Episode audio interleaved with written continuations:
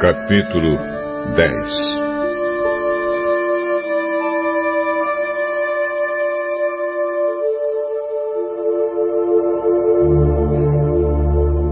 Estou cansado de viver. Vou me desabafar e falar da amargura que tenho no coração.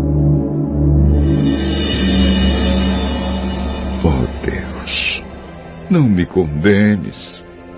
Dize-me de que me acusas. Tu mesmo me criaste.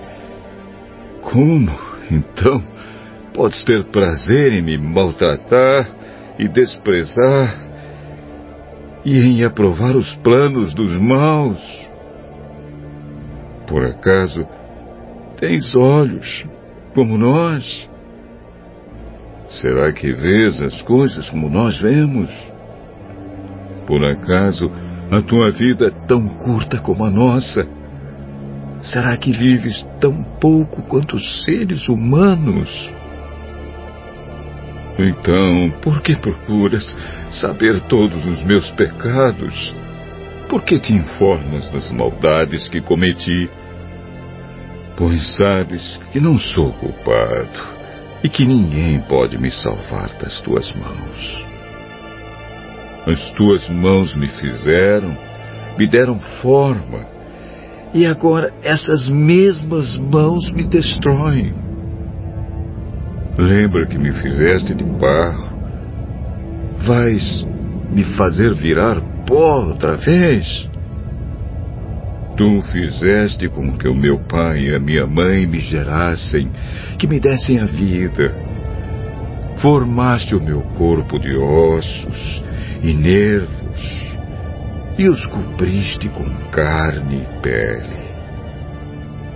Tu me deste vida e me deste amor, e os teus cuidados me conservam vivo. Mas agora sei que no teu coração tinhas este plano secreto. Tu querias ver se eu ia pecar para depois me negares o teu perdão. Se sou culpado, estou perdido. Se sou inocente, não tenho coragem para levantar a cabeça, pois fico envergonhado quando olho para minha desgraça.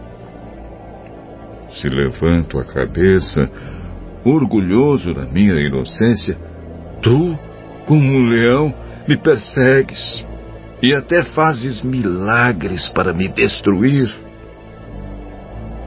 Tu sempre tens testemunhas que me acusam a tua ira contra mim vai aumentando e tu me atacas sem parar, como se fosses um exército. Oh Deus, por que me deixaste nascer?